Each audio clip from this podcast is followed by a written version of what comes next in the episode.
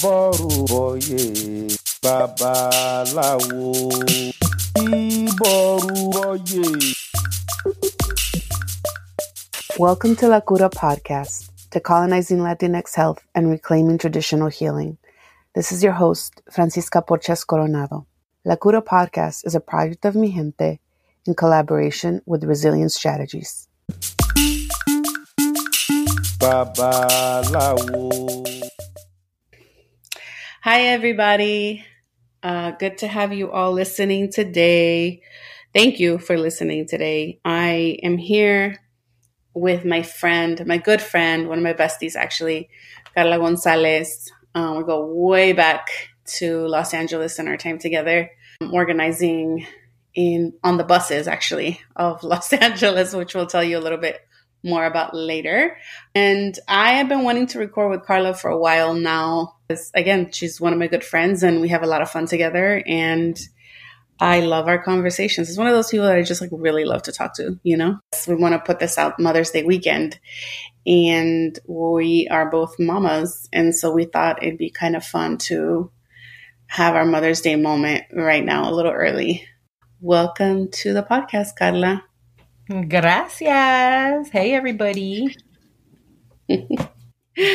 um, so it's not an interview so much. We're just literally going to chat it up. And the reason why I wanted to have this conversation is because, you know, La Cura is, um, you know, we talk about decolonizing Latinx health and reclaiming traditional healing. And we're in the midst of a pandemic moment. And I thought, you know, let's make offerings, like do, do a community care series y todo eso.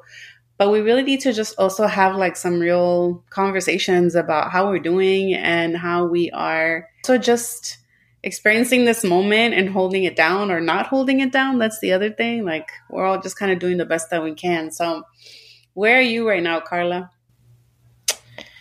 Girl, this is crazy. Um, and I mean that in the most biggest world.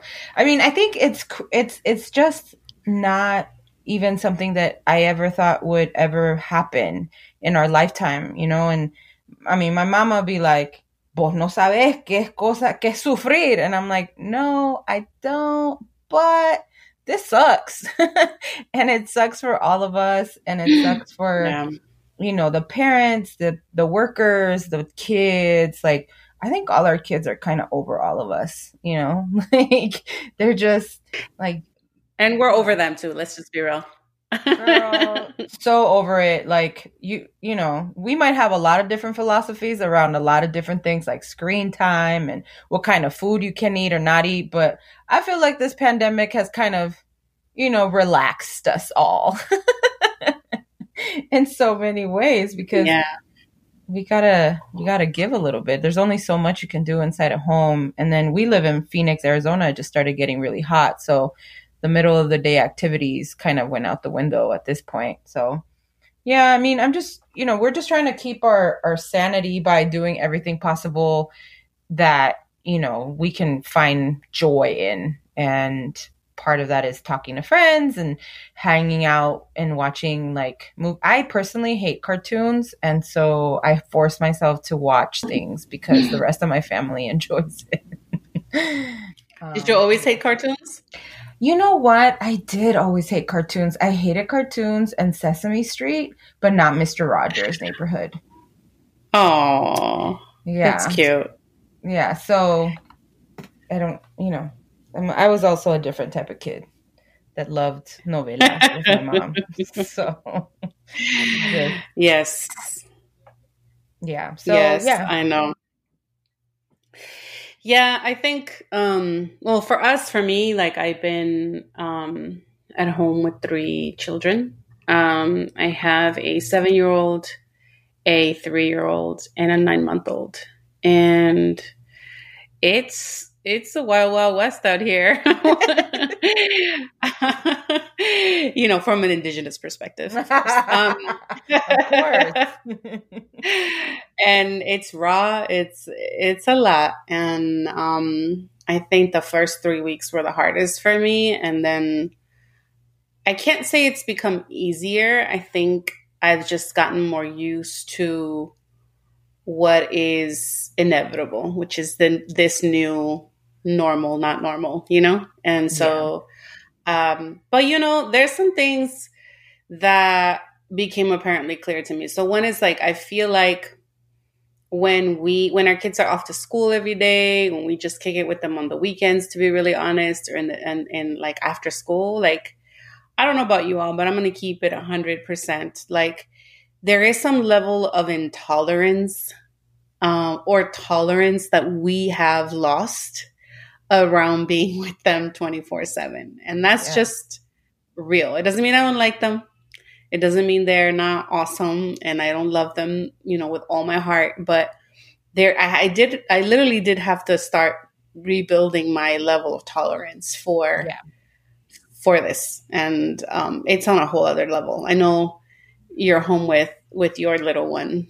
Um, I am. And and you're right. I mean, I one of the biggest realizations I had and being that I was at some point a preschool teacher to many of the jobs that I've had in my lifetime, I was like, yeah, I don't want to be a preschool teacher or a teacher to for that matter and I totally give it down for all of you know, maestros, maestras out there in the world that are keeping our kids, you know, learning and, and moving every day.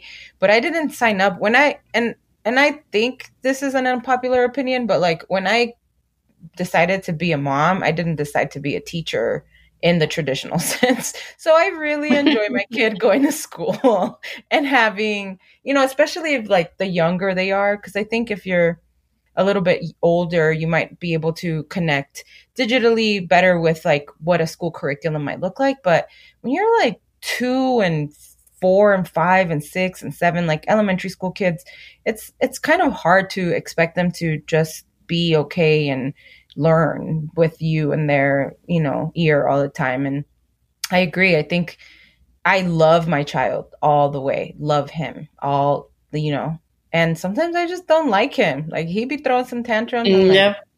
Hijo de tu madre, dude. Like, ¿quién te, ¿quién te enseñó esas cosas? No fui yo.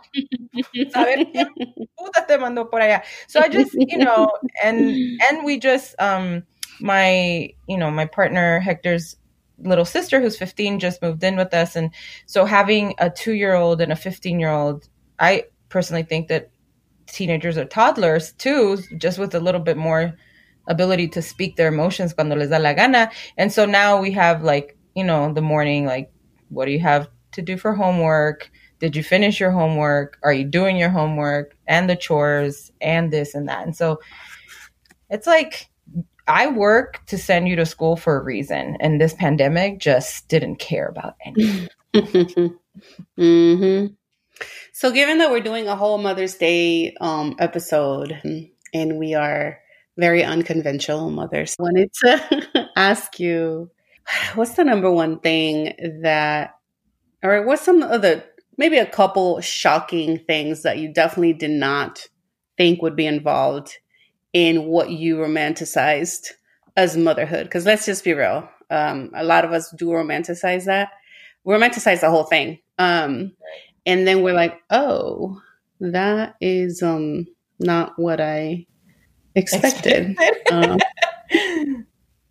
yeah, for sure. I mean, I think you know first than than anything, I I talk about this openly a lot because I think that it, it's important for me to talk about because it's something that I've that I've learned that it was like a struggle for me and I didn't know before. But I'm not the birthing parent of my child. Um, I had I was lucky that my partner was able to birth our child after me trying for a long time.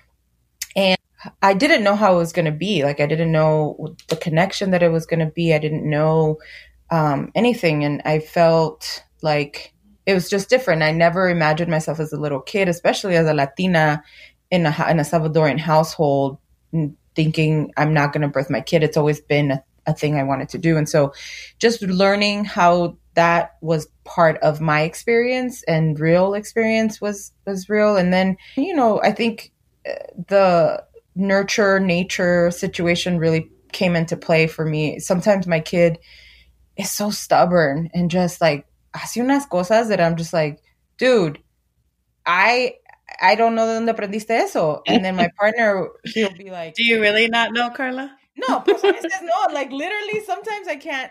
I I can't. He just has such a will and might in him that is, uh, you know, very much. We call it a Gonzales. Like it's a Gonzales trait, and um, and so you know, learning that. I think, I think sleep. Like I know todos te dicen que you know you might not be able to sleep. First of all, just to pause. that's the Gonzales. That's the Gonzales trait, but Carla is a Taurus, and we need to keep it real with people about what the Taurus mind and attitude and uh, life is like. And so, yes, it's the Gonzales trait. It is also the Carla Taurus. You know, I love, um, I love Tauruses. Big up to my Tauruses. Taurus season. Um, yes, I am a Taurus with the Gemini moon and a Pisces rising. For all those that you know, know about those kinds of things. I just like saying them. Pero sabe de dónde le sale el chamaco, right? ¿Quién sabe de dónde sí. le sale? Pues sí, yo no sé, no sé, like, quizás de, de, de los ancestros se le pasó por un lado, no sé. Like, come and teach me lessons of myself, man, because dang. Um, but yeah, so I just think that that is a big, it's a big um, eye opener for me. And and honestly, I don't know. I, I give it up to you because you have three kids and you're doing it, you know, all the, this amazing work and you're creating all this beautiful content and working with healers and, you know, constantly staying involved in, in what our people are doing and you're raising three kids. Um, on top of it, it's, it's a big, big lift to, to push and, and to hold. And so a veces I'm just like, I don't know. Literally yesterday I had this conversation. It was like, I don't know if I could have another one. I just, it just, it seems like para empezar otra vez and just to, it just seems like this is a lot. Con uno y luego lo multiplico, it's a lot. So yeah, I think, I don't know. I mean, for you, what, what is, what for you was the most romanticized version, uh, thing that you the whole thing.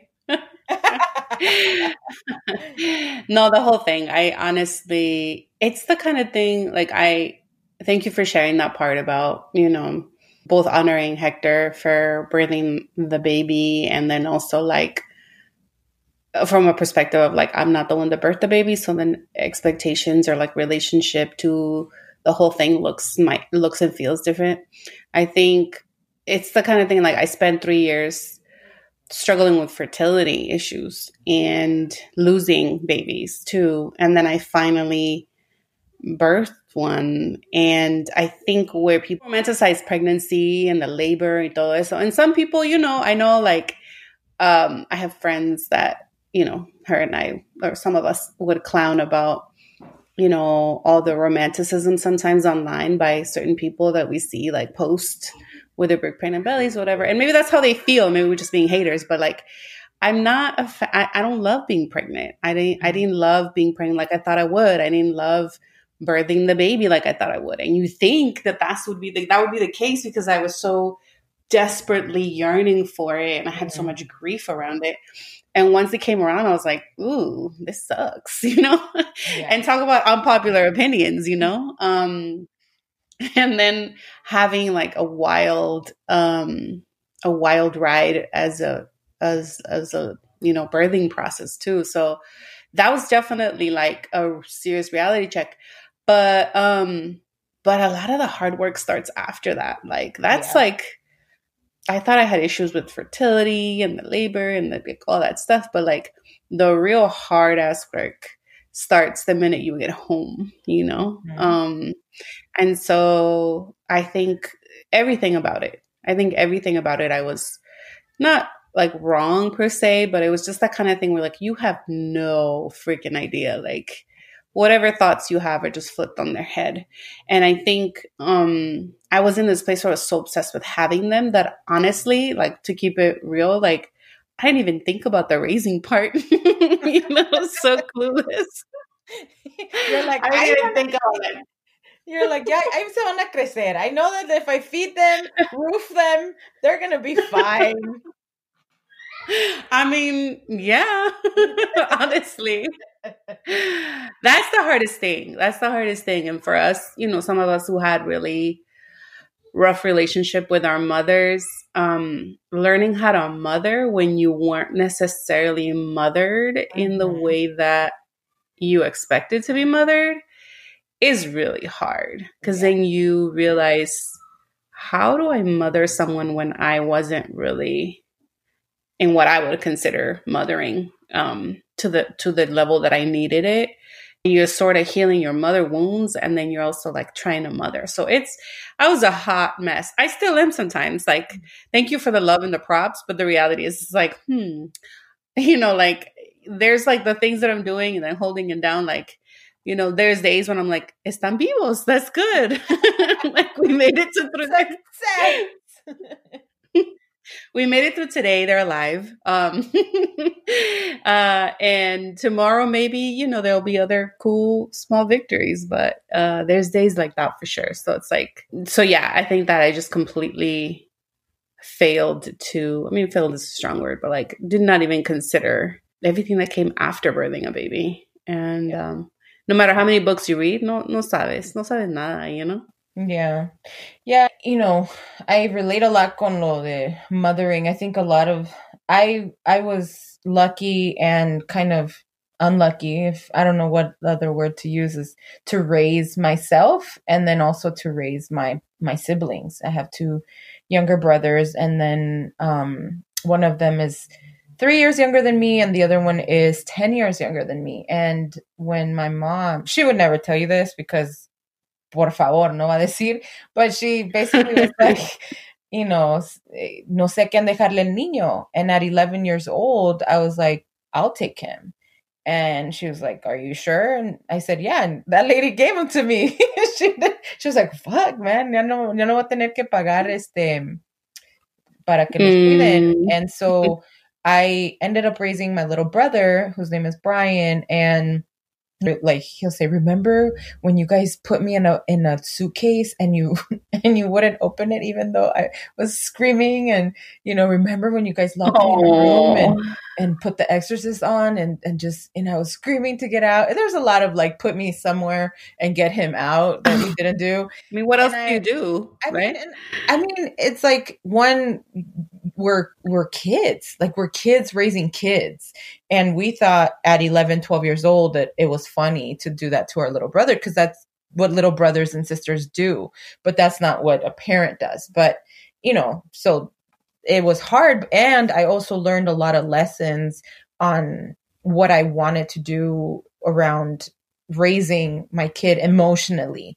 um because it you know even now i mean me and my brothers have a really really close relationship partly because we grew up together and i and i took care of him but partly because as i was learning a lot of the things that i was learning in the movement and i was learning about myself and i was learning about you know breaking cycles and all this stuff i was somehow as a kid applying it to them and um and was able to really change the relationship i had with them around that stuff. And i think you know at, because i am it had i also had a hard time with fertility and you know wasn't able to go through full pregnancies i had to sit down with myself and just really wonder like what type if i get the opportunity of raising a child whichever way it is and being queer you know we a lot of our queer families have to really go the you know miles of having all these conversations before you even have the opportunity to have a baby. Like how am i going to raise this kid? And um and i think when once agua angel came i was like okay i have a lot of choices to make. And i think the the the the small victories of you are alive today is a big victory. I think you know like maybe today you ate a lot of cereal and you should have maybe eaten some vegetables but you ate so great you know or um i don't know I just you know doing that. And i think and and then also coming to an an understanding with myself every single day when i wake up out of my sleep for my child like wanting applesauce in the morning to not yell at him or not, you know, get mad because he's asking for his needs is is a big it's a big thing that I I have to do because my parents didn't do that with me. They weren't either not there because they were working and doing other things and or they were just mad because we were poor and we were bothering them. and, and yeah. you know, and they were tired and, and they were tired and they didn't want three kids running around and and you know just they just wanted us to act right. And we were kids. And so trying to figure that balance of how to mother with all of the different experiences that we have is is is a big deal and i think creating different humans that will grow up and say yeah my mom wasn't so nice sometimes but i do feel like she was there for me like that's a really big hope you know yeah. I could, I could, always go home. I could count on her. I could come out as gay and she was fine. You know, I could do a lot of different, I could have a conversation with her. Like, I'm, I'm hoping that as these kids grow up, they feel like that's something that they have that maybe we didn't have growing up. Hopefully, this will my daughter and my, my sons or my, my children will say, like, my mom is my ride or die. She gets on my nerves sometimes. She over worries about X, Y, and Z. She's a little right. paranoid. She has way too many opinions. uh, but she might ride or die. So in a crisis, I'm going to call her and I know she's got my back. And I think that's exactly what I would want my kids to say as well. Yeah. And probably what they will say, honestly. I probably will have too many opinions and get a little neurotic about things. Um, because we do inherit stuff from our parents, even if we try not to. Um, so that's what I was going to ask you. Like, uh, that we talked a, a little bit about what surprised us, and then what is surprising you about what you're carrying on? Both, you know, obviously you're super salty, which is awesome, and um, and that is something that you know agua will have but what is something you're just like in the middle of a sentence and you're like oh my god i just heard my mom or my dad through me and you get you know completely horrified because that happens to me but i'm curious what that moment is like for you maybe it doesn't happen maybe i'm wrong but it definitely happens for me yeah if you ask Hector, he will tell you a lot of different things. I'm gonna try to think of some things. Um, I think children make messes. So when I was growing up, my mom she wanted her house to look the way she had it, like de la mañana a la noche no quería que le hiciéramos tiraderos, you know. And so I've figured out in myself that I really don't like as I don't like cartoons, I don't necessarily like children's toys everywhere. It really bothers me. And so I give my child their their you know, their proper they had a room and you know, now they've moved into our room um and they have all their toys and they have all their stuff. But like if I see a block in the wrong place like in la cocina and I happen to step on it, oh my god, it makes me so mad. and I think of my mom, you know, and I'm my dad and I'm mm-hmm. and I just I'm like, wow, I I shouldn't be this mad at you because you're a kid, you're you don't know for I can te- like the lesson is let me teach you how to put it back and tell you that, you know, this is not where it belongs. But my gut reaction is ¿Qué puta andas haciendo aquí? You know, like literally my mom, like, hijo de tu gran, you know, just I my parents cursed a lot and and Salvadorians, you know, we curse a lot, at least in my family. and so I um so I get that that immediate gut reaction. Um or the and, and that's just or like cuando estás enfermo o cuando no comes. You know, like kids will tell yeah. you if they want to eat or not. Like si tienen hambre van a comer, si no tienen hambre no van a comer. And I know that yeah. in my in my heart and I know that that like like Agua will come to me and say, "Mommy sandwich." and he'll and he'll eat it con ganas. Like he'll be like, "Oh yeah, that was a good sandwich." Mm. But sometimes if he doesn't eat, like I'll just be worried, and then yeah, to, you know, I have to have my mom's saying in my head, el niño no ha comido, Carla, no le ha dado de comer, primero dale de comer al niño, tapechito, dale vitaminas, le doy McCoy, you know, like it's just, it keeps going and I just stop myself. Like what were those pastillas McCoy for? You know, like what were they? I don't know. I don't even remember them. Like, can you just tell me what? But, but tell us what pastillas McCoy. I've heard you.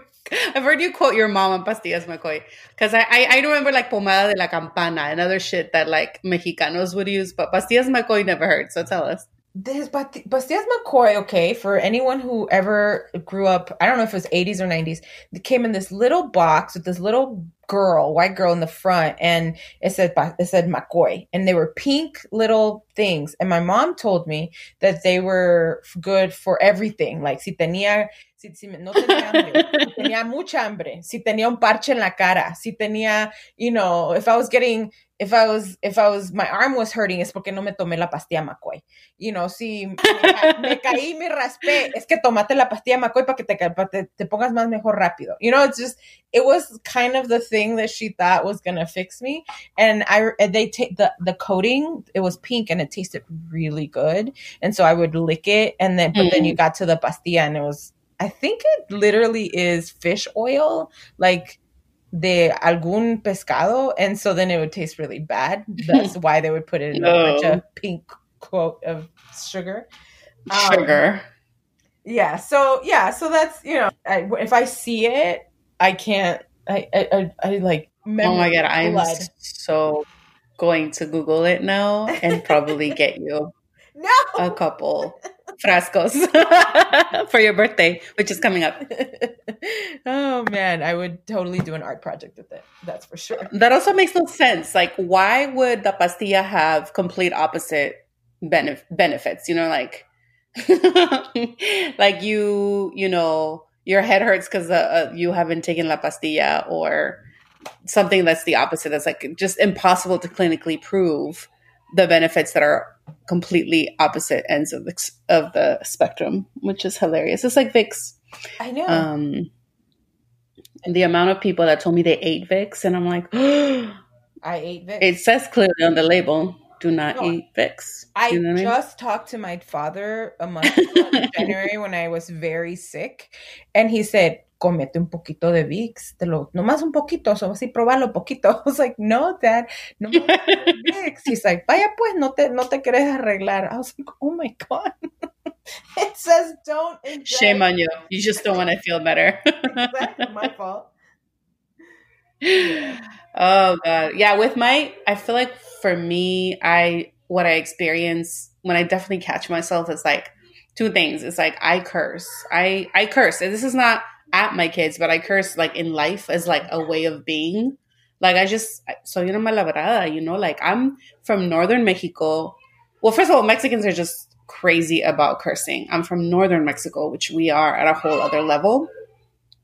Um, you probably can hear my kids now, and up there with like people from Mexico City. But um, but I, I catch myself sometimes, although it just it's really is part of my vocabulary, and so I'll never forget when um and it's because my mother. My mother is like the has the dirtiest mouth dude. If if i'm somebody who like is mal hablada has everything to do with my mom because that's just how she spoke all the time. And still does. Um so I, i'll never forget when amaru my seven year old now at like two um would started actually invented a word. He knew it was a bad word because he heard me say it, and I don't know somehow concluded it was a bad word. And he instead of saying chingada, he would say chingongong. and he knew it and he was like pushing it and so he became like all my friends started making fun because he would be like chingongong when he would get mad and i'm like oh my god that is totally my fault um, this is passing on to my child, but he was sort of smart enough to know he was pushing the envelope. So then he sort of switched it a bit. And this, he's, this is kid at, at two. Um, he dropped it thankfully. Um, but then I also catch myself just going into like, just like this crazy, I think you and I have connected about this like narrative of a real, like of tragedy, you know, like I went to hang out with you and Hector for your bachelor's in Palm Springs. And, you know, my, my child was three months old, and I feel very happy that I left. I needed to go for two days. Um, but I literally, on the drive there, had like a mini panic attack. And I was like, oh my God, I am my mom. Like, I literally started thinking about Jose was going to be driving in the car during the weekend with all three kids and they were all going to die. Like I literally could not get that out of my head. And I just started crying and I called him and told him and he's like, you know, he was really nice and compassionate, but it's like I go into these like wild, you know, narratives about the most horrible things that could possibly happen and I'm like that's my mom, pobrecita, you know? And I, and I know she, and I wasn't always as compassionate, sadly, it's terrible. I'd be like, uh, that's crazy. You're crazy. Estás exagerando. Déjame en paz, you know? Um, yeah. and that's probably what my kids are going to tell me. But, but I catch myself and I'm like, whoa, how did I, how do I go down these wild paths of what terrible things the future holds? And, you know, when did that happen? So those are definitely things that, I catch myself doing that I am working on right now. But I'm also curious, like, you know, what are those things that you do love that that you got, you know, as as under under mothered mothers, I would say, not to give us a title, but I just thought of that. Because um, we weren't mothered at all, but we were definitely like a little, it was a little underwhelming at times, you know, for a lot of reasons. Like, you know, because parents worked, because they were migrantes, because they, you know, probably weren't mothered themselves or parented themselves right. for a lot of different reasons. But what are those things that you're like, yeah, this comes this comes from my family. Like this comes from my mother. This comes from a long line of, you know, Salvadoreñas who held it down this way. And I'm really happy that my child is getting it, you know. So I'm curious what that is. Yeah, I I think the first thing that comes to mind is I don't know. My, my, mom always talks about, you know, she went to school in El Salvador, maybe to the first or second grade, and she was the firstborn, and so was I. And she had to hold it down for her family, and she's the firstborn out of four. Um, and she would go to work with my, with my, um, with my grandfather, and y, y iban a, a, a cortar café, o iban a vender frutas, or whatever it was that they, they were able to do at the time. And um, growing up, both both my mom and my dad just had this incredible sense of like hard work and honor in their work. And um and it and it and in anything you know i remember when i was in second grade or no no no fourth grade in california um because i grew up in in los angeles and in the san fernando valley.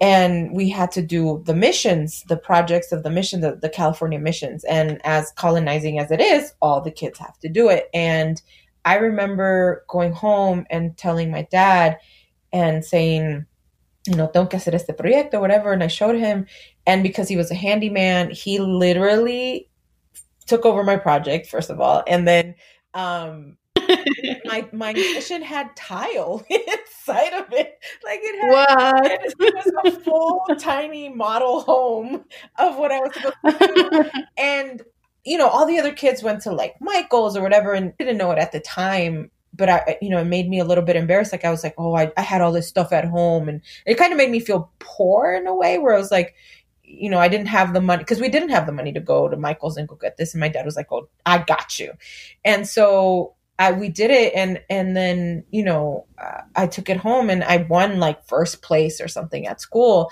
and wow. as I grew older and I realized all of the things that that moment showed me you know both my parents always always always created a space for me to learn but like teach me that hard work was going to be pay off and and made mostly in making me feel better like that i learned or i created something that no one else would have done or you know my mom would have me at nine years old selling pupusas and and at the park with my with my brothers playing soccer and i you know, as weird as it sounds, like I was super happy and proud of like selling my culture porque vivíamos con todos los mexicanos and vendía las pupusas un dólar y las sodas a 50 centavos and I started making combos, you know, and I was like, oh shit, you know, God.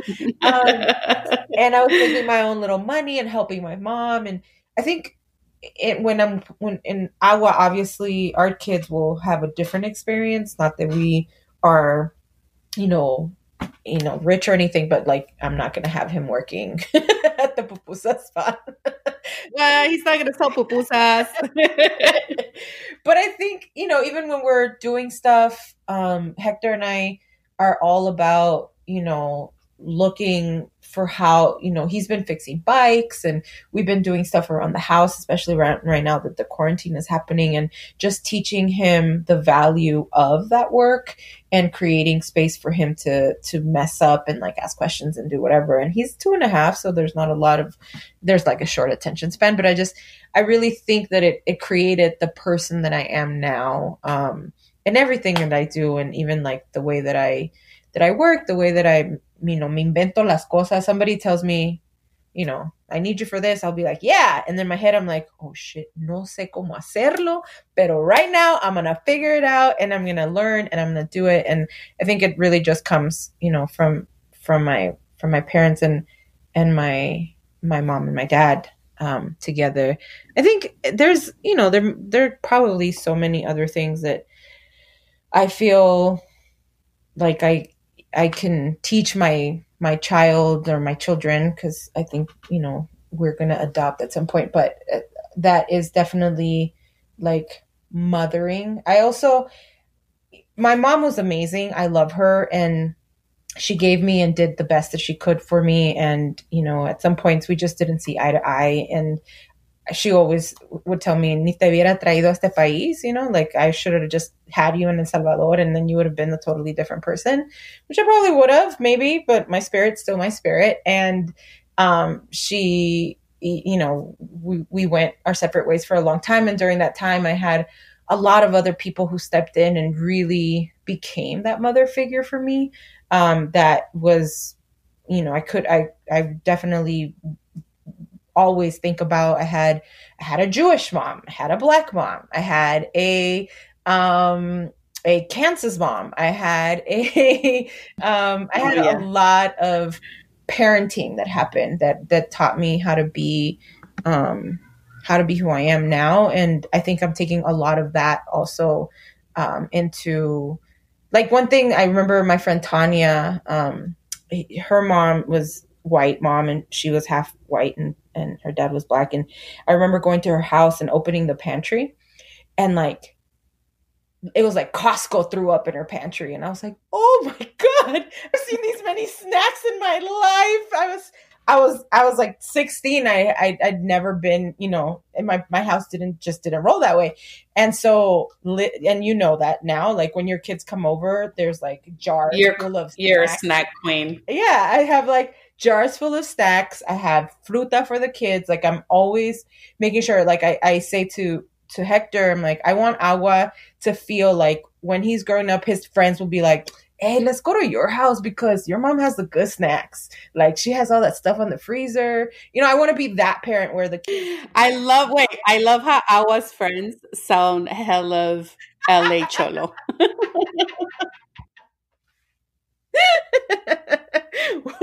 well, yes, that's what my friend sounded like.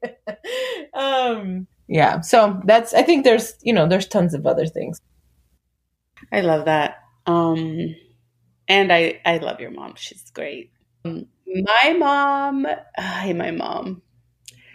My mom can be incredibly generous, and the opposite as well. I feel like, uh, you know, she can be very generous um, when we're in her space um, and really and really attentive.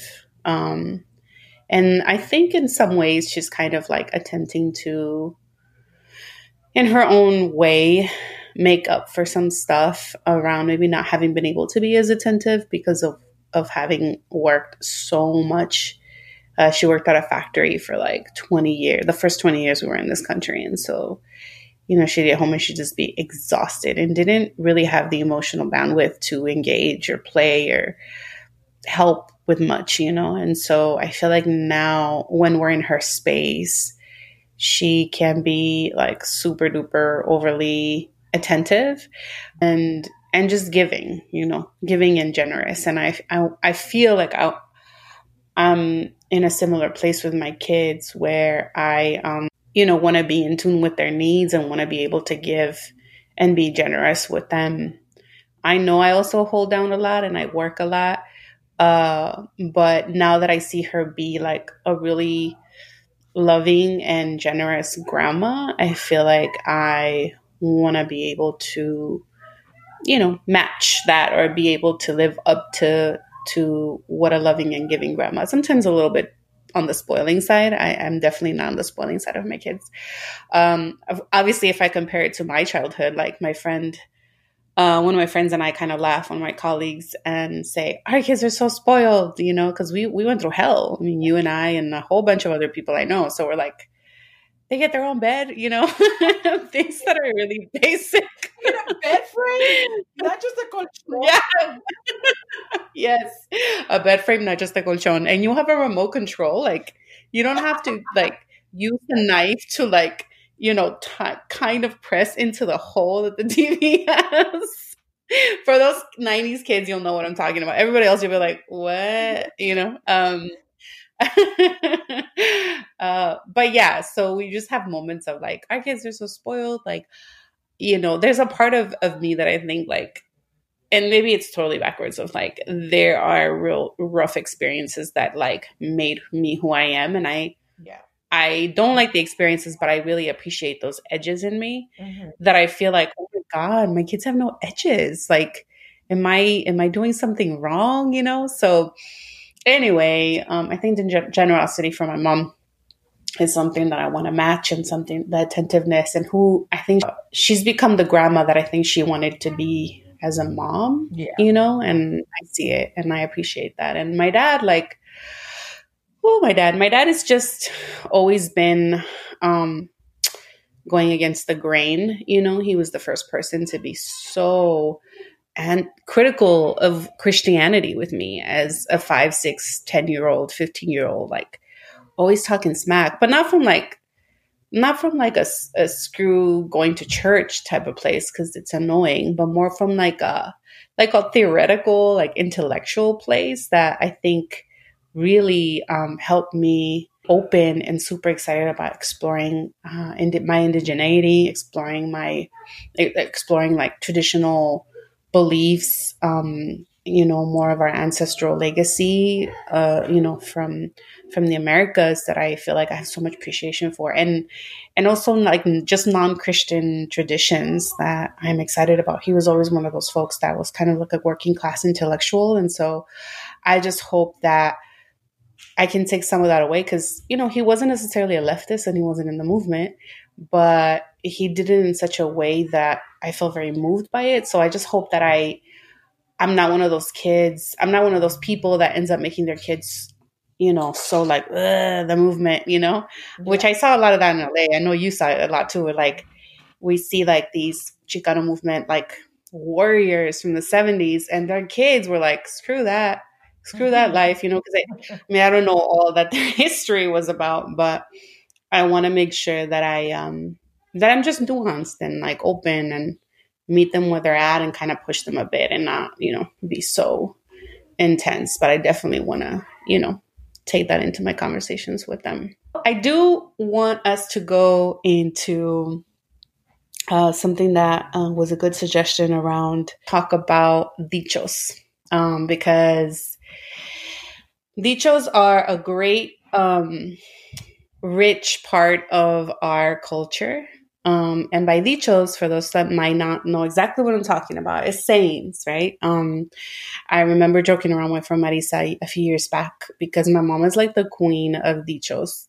And it's funny because I called her earlier today. I was like, Mommy, recuérdame algunos de tus dichos del rancho. And she was like, she just couldn't remember in the spot. I'm like, yeah, you're losing your touch, lady. yeah. But um, but I started writing some of them down that I do remember. Because I think um, you know a big part of motherhood is in, in a Latino family is is the dichos that we both think are hilarious that we agree with and that we also don't agree with. And we're like mm, no that no no that's off. Um but anyway so i wanted to give you the opportunity to tell us a couple of your favorite dichos from your moms my mom's playlist of a growing up of the yes. It's so it's so funny our parents because and you know maybe this is also something that you might that I feel like I'm going to bring with me because having a 2-year-old you don't really get a chance to tell them dichos, but like when you have a 15-year-old in the house, then you start to yeah. remember the things that your parents told you around that time because they're trying to teach you something or tell you that they already know and and you're like and I I said the other day cuando tú ya vas yo ya vengo and I and I just chuckled to myself because I said oh wow that's exactly what my mom told me um every day of my life uh my mom had Wait, tell us what that one meant. Tell us what that one means.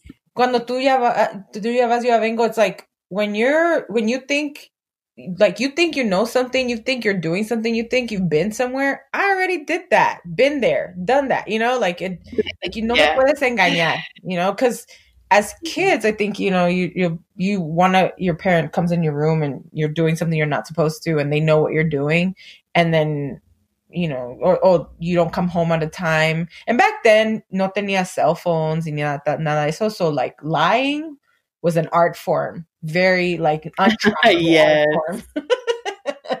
and so you had to come up with some good, good quality material. And sometimes you wouldn't because you're still a kid and, you know, your parent te dice, like, I remember changing in school, right? Because my mom no me dejaba Ujú. ponerme la ropa que yo quería o, o putting on makeup because ella quería que esperara hasta los 15 años cuando ya era mujer or whatever, you know? And so, so of course sometimes I would forget to wipe it all down or I would you know she would open my backpack and find my clothes and, and then so then she would say cuando tú ya vas yo ya vengo because obviously that's probably something she did when she was growing up. Thus why she had these random age rules of when I could do things and Yeah. do things. So anyway so now that we have a 15 year old it is important for me to write these dichos down because I'm gonna be having them on my playlist. Um yes. but my mom also, so I don't know if this is true from all Salva- Salvadorians, but like my family, so we're from a small, small town, and um, and I feel like most of the dichos my mom says either only apply in her town or she just literally made them up herself.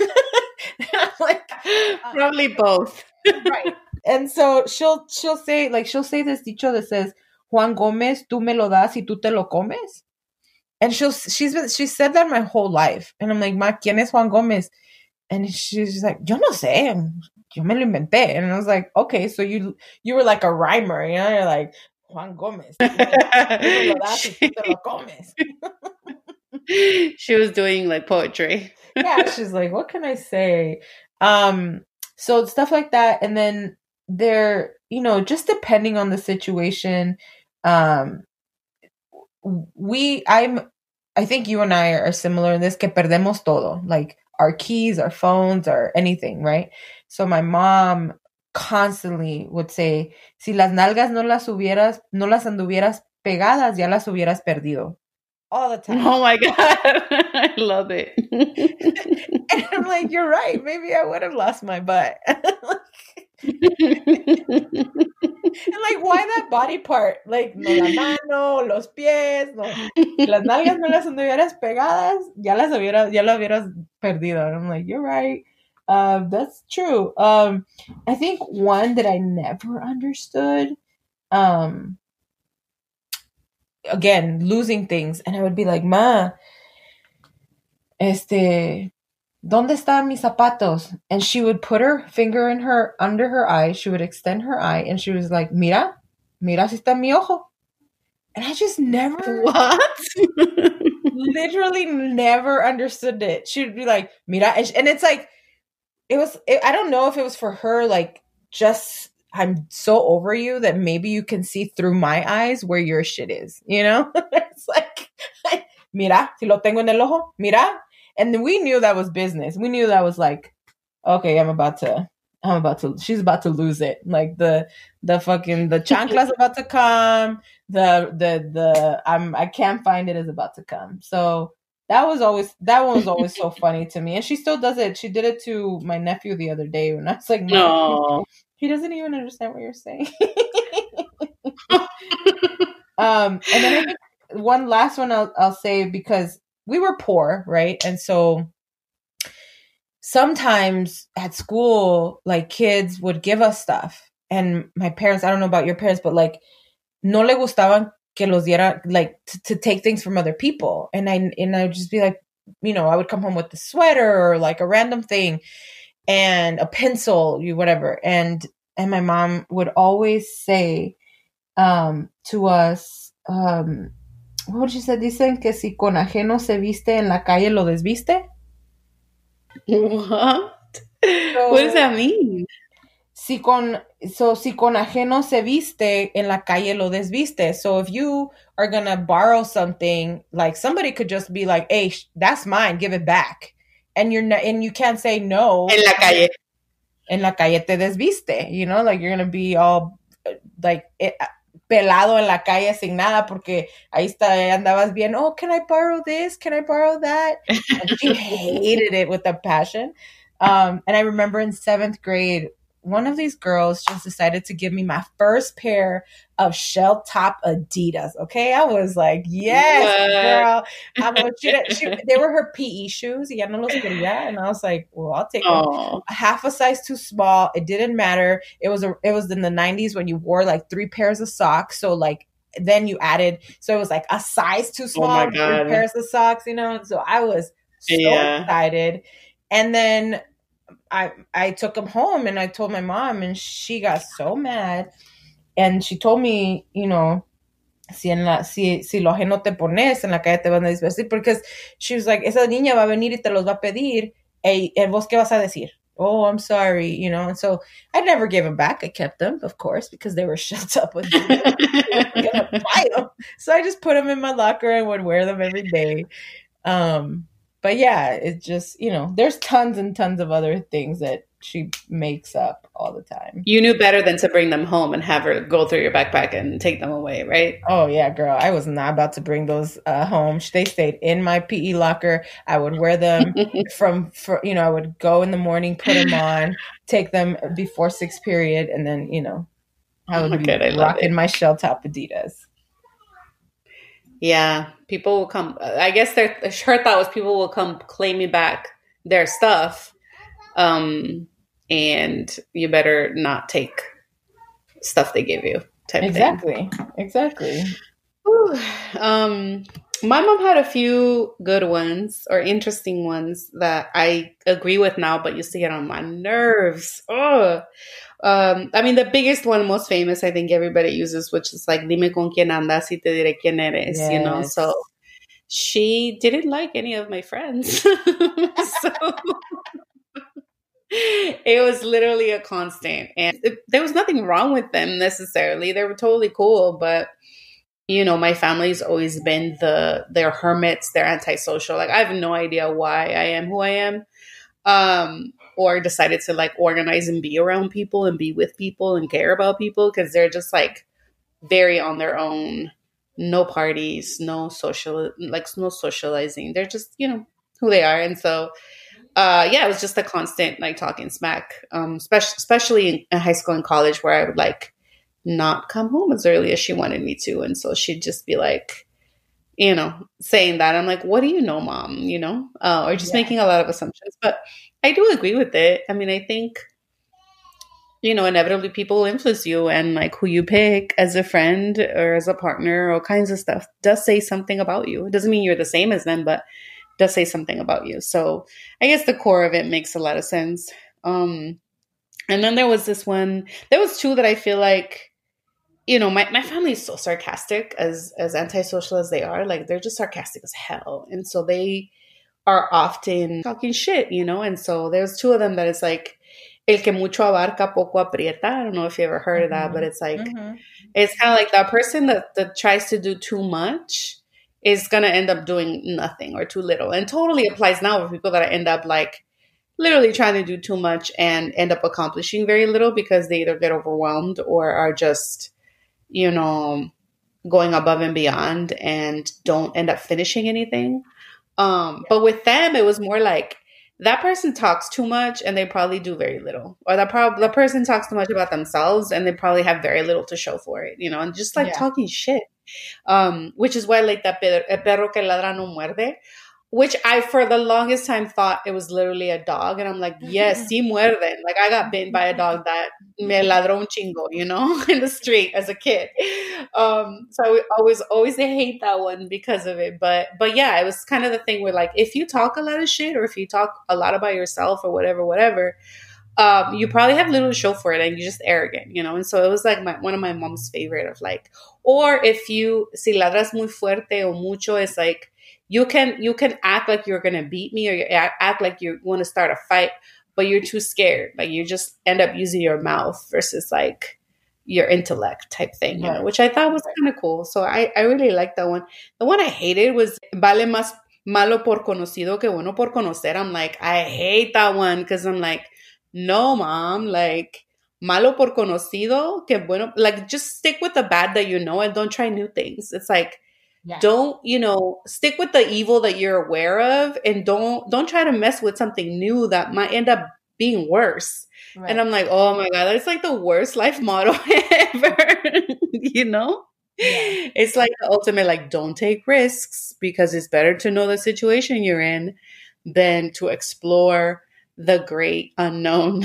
I'm like, so I hated it then and I hate it now. And, um, you know, we've never had a conversation about it, but, um, but those are some of the dichos. And she's got a ton of pueblo dish, dichos like your mom. Like we would only know them if we were in the town dealing with the goats or the granja. Yeah. Yes. Or whatever the, the, you know, whatever the chivo does at midnight or at dawn, you know, it's like things that we would never understand, but they're still like life you know, life advice or whatever. So, um, you know, lots of love and praise to our moms who have the best dichos, and some of them are, are, are not as good and definitely should stay away from as life advice. Um, but maybe to just wrap up, and thank you so much for having this conversation. It was fun, and I want us to come back and have a few more in general about all kinds of other stuff. But um, one thing I want to ask before we close is this Mother's Day. You know, this will be aired probably a few days before that. I think this year for real, it ends up being on Diez de Mayo, which is kind of cool. That yeah, Sunday. Um, yeah, because it never does. Like we always have to do two different celebrations, or it's weird and awkward. My mom's like, "No me hables el día de las madres americanas." Like el mi día es el 10 de mayo, and I'm like, "Okay, got it." Um, so now it's the same day. Too bad we can't really be with our mothers for the because of the damn pandemic. But um, okay. but I guess the the last words I want to leave us with is like, in this Mother's Day that's coming, like in the midst of this global crisis and pandemic, like, you know, what is the Mother's Day sort of wish that you want to wish upon yourself and wish upon, you know, mothers of the mothers of the world? Yeah, I'd, I'd love to to know if there's something specific. Thank you, and thank you for having me on. I know I've um, I always I'm always like I want to do a podcast with you and you were like yes let's do it and this is awesome because it's it's it feels good to to talk about motherhood to talk about what it feels like to parent energy around mothering and if you're mothered or if you are a mother if you would want to you know be a mom or all of the different feelings that comes with like children and families and things like that. And i i like I said, I, you know, my mom and I had a, a rough patch for a long time and it, and it basically took around 20 years to, to create a, a different relationship with her, create a relationship that I could feel good about, that she could feel good about, that feels, you know, like it's full of beautiful boundaries and beautiful uh, places for us to come together and maybe not agree all the time, but, but have each other's back. And, um, one thing that has been beautiful to me and I'm so grateful for is the you know my my mom has been super a, a, very involved grandmother. I mean, like you said, you know, your mom is definitely a, a great and beautiful grandmother, and and I, I've learned that as you are parenting, you are going to make a lot of mistakes. It's just there's no way that we're going to be able to not like be perfect. It's just impossible. And when we think of all of the lessons that maybe weren't the exact way we wanted to, you know, get them, but now we have all these beautiful edges. we're so grateful for it. And and my mom now that she's older and she's a great grandma and she's um, loves my kid, and I think has changed her idea of what mothering is. And I was one of my biggest um, fears for me as not as a as a non birthing parent was that the world, but specifically my mom, who I wanted to so much embrace me as a mother because that's something that she has wanted her whole life and that's something I wanted my whole life. Um, that she would embrace me as a mother to my child and that she would embrace being a grandmother to my child.